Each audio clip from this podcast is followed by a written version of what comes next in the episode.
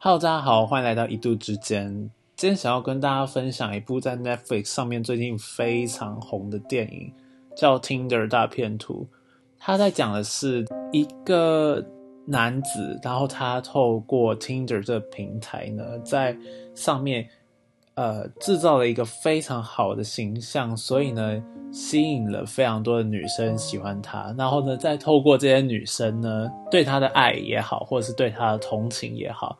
然后去骗取他们的财产，连续的这个手段骗取 A 的财产，然后花在 B 的身上，再从 B 身上骗取财产之后花在 C 的身上，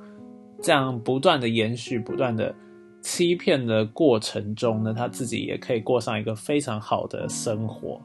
大概就是一个这样子的离奇故事。我觉得这部电影之所以好看的原因，除了 Tinder 本身就是现在非常流行，大家会使用的呃交友软体。另外，则是它其实并不是在对于这种交友方式提出质疑，它反而只是在讲一个很广泛、很全面性，透过一个真实的事件啊，然后跟大家分享说，也许我们在爱情之中啊，其实我觉得不论是网络交友或是真实的交友，都要时时的跟自己警惕说。什么东西是自己的底线？其实这件事情啊，也不是现代才发生，就是这种感情上的受骗呢，也许其实一直以来都有，也就是有很多的过去的这种纪录片也会有那种假名媛啊、假的呃富豪之类的，然后招摇撞骗，在这个名流圈里面呢，就是如何去跟大家透过这个社交手腕。然后既得利益这样子，所以他这部电影呢，就也不是针对这个交友平台，而且非常喜欢他的结论呢，就是他就访问了这些受害女性们，就说：“哎，这样你们现在还敢使用 Tinder 吗？”然后这些女生的回答就是：“当然敢啊，这完全不是平台的问题，而是这个人单方面的问题，也就是也是告诉自己说，以后面对感情的时候。”我自己清醒一点的时候，我看得更清楚，而不是，呃，很片面的、很罗曼蒂克，很像在讲这个童话故事的这种方式，在看待一段感情吧。那通过这部电影呢，既然今天已经提到的 Tinder，身为一个已经长期使用 Tinder，有可能 for 四四五年的人，然后也是在 Tinder 上呢遇见自己另一半。就现任的男友的我呢，今天就来跟大家分享一个 最近跟男友在讨论关于 Tinder 的交友，之所以我们觉得我们现在过得还算是幸福的原因吧。我想这是可以分享一个经验给所有想使用或是看了这部片害怕使用交友软体、害怕使用虚拟世界认识人的。呃，一种我们自己认识彼此的方式吧。我想，不论是在虚拟世界或者在真实世界，面对感情啊，或者是面对朋友也好，其实到我们现在看，会觉得那个最重要的事情还是彼此价值观的全盘的认识。我想，不一定是说接受，或者是说一定要说价值观吻合，但是。嗯，对于那个自己的价值观啊，或者是说这个人的粗略的这个背景，能够有所理解。以实例来说好了，就是像使用 Tinder 的时候，很多我看大部分的人里面的自我介绍啊、照片啊，都会尽可能的筛筛减嘛。尤其照片肯定是千挑万选才选中了这有可能五张几张照片。有时候害羞的时候也不敢把真的自己的脸部啊什么放在。Tinder 上面，那自我介绍就更不用说了，常常有可能就是一些简单的几句话或者什么，就期许别人可以来跟自己聊天。但我觉得我男友蛮特别，是他就是写了非常仔细的自己的对于另一半的想象，然后后来我们反推，这是一个非常好，我觉得可以提供给大家思考的的一个建议啦。因为呢，像他就非常明确的罗列出了自己期许的未来的生活啊，自己想象中的另一半。而呢，我呢，则是其实在我因为要拜月老什么什么的原因，所以 就罗列出了自己的爱情几个要项，然后包含自己想象的生活等等。所以其实，呃，变成我们两个在认识初期的时候，就可以不是那种很飘渺的在谈恋爱，不是只是问候早安晚安，而是透过很多我们对于爱情的想法，我们对于每件生活大小事情的理解跟看法。去做一些讨论，去聊天。那时候还记得他会提出一个说，我们每天分享一个故事，就自己过去的故事。而这些故事都不是说一些什么丰功伟业啊等等，而就一些很小的事情，说哎某个事件有可能我小时候发生什么事情，或是说哎我大学的时候呢做过什么事，或者甚至是很小的我吃东西。有时候就是喜欢吃很简单的料理，然后没有很喜欢每天都出去吃啊，等等等等 之类，类似这样子的小概念，每天就分享一两件事情。因此呢，虽然我们是在利用网络交，而且那时候还是疫情期间，所以，但我们呢，蛮快的就把对方的这个雏形认识的非常完整，都不是说我们用很大量的。呃，外表很大量的服装啊，什么什么，或是说约会或是仪式感的事情，去塑造个人形象，而是很单纯的透过了每天的这个意见的聊呃交流或什么的，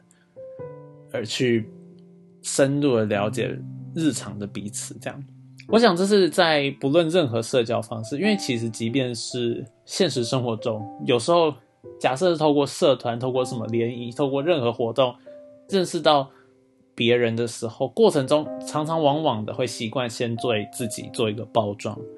但到了交往的过程中呢，也会因为你要维护那个自我的形象，所以继续的包装、忍耐，或是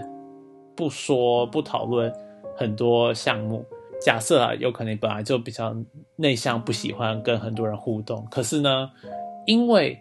你试图想要展现阳光的一面，也然后，于是当很多人的这个团体里，你还是会试图的表达自己啊，试图的跟大家玩的很开心。可是呢，每次你都感到很累，但你又不知道怎么，就会因为你期许自己一直保持在那个很 popular 的形象里，所以不敢跟另一半沟通。当然，也许。我们一边在讨论这个过程的时候，也会觉得会不会有完全另一种伴侣，就是两个人都是属于不太喜欢沟通的人，两个人都觉得啊，我们就都不太表达这样子。也许也有这样的一种情侣啊。今天就是分享一个方式，是我觉得，嗯，透过交友软体还是可以非常呃深入的了解彼此的一个交往方式。然后我觉得常常都会觉得说，谈恋爱之后，嗯，交往了好像就变成什么都大势已定，然后维持下去这样子，好像轻不要太大的改变，维持现状就好好就会一直走下去，或是就等待，好像等待时间到每个时间节点，哦，要下一步，有可能要结婚，要干嘛，或是要分手，要什么的，或是。腻了啊什么？但我觉得现在恋爱的过程，我想我学到是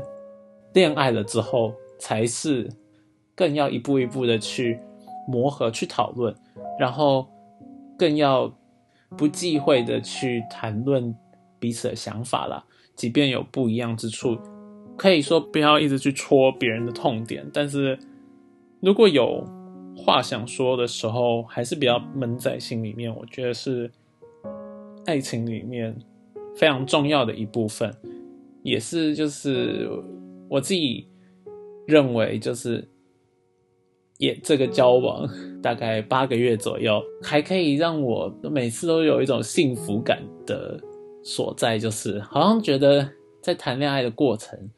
每一次的沟通都会。有一点点成长，应该说是对自己跟对对方的多一番了解，不是要求自己忍耐，而是去换一种思维吧。有可能自己是要慢下来一点呢，或是就自己就是觉得啊，有些事就会吵架，那我们彼此就是各退一步，是这样子的心情，而不是那种忍耐呀，或是我配合他就好这种单方面的某一个人的退让，然后那这种东西就会造成了一句每个人都会说的一个，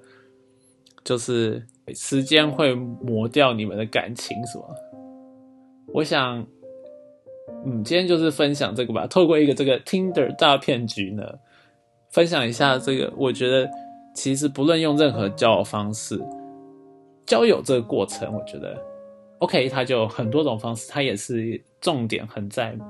运气，很在你的缘分有没有到。但是呢，其实你会遇到骗人的人呢，或是你会可以遇到真的可以一直走下去的人，很大一部分的原因是在你。后面这个如何维持，然后如何深入理解彼此。如果你很深入理解了对方，而不是就是光着重在那个很快乐的、很包装的那一面的话，我想就也比较不会被骗吧。对，那也比较不会忍耐自己，也不会有什么话不说，有问题就一定会提出，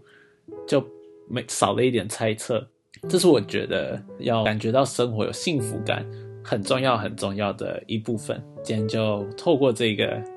电影来跟大家分享。我觉得关于听的交友啊，或是感情事情，还可以再跟大家以后多聊聊。那如果有任何喜欢听的内容呢，都可以再跟我说，呵 可以私信我什么的。好啦，以上呢就是今天的 podcast 节目。今天就到这喽，大家拜拜。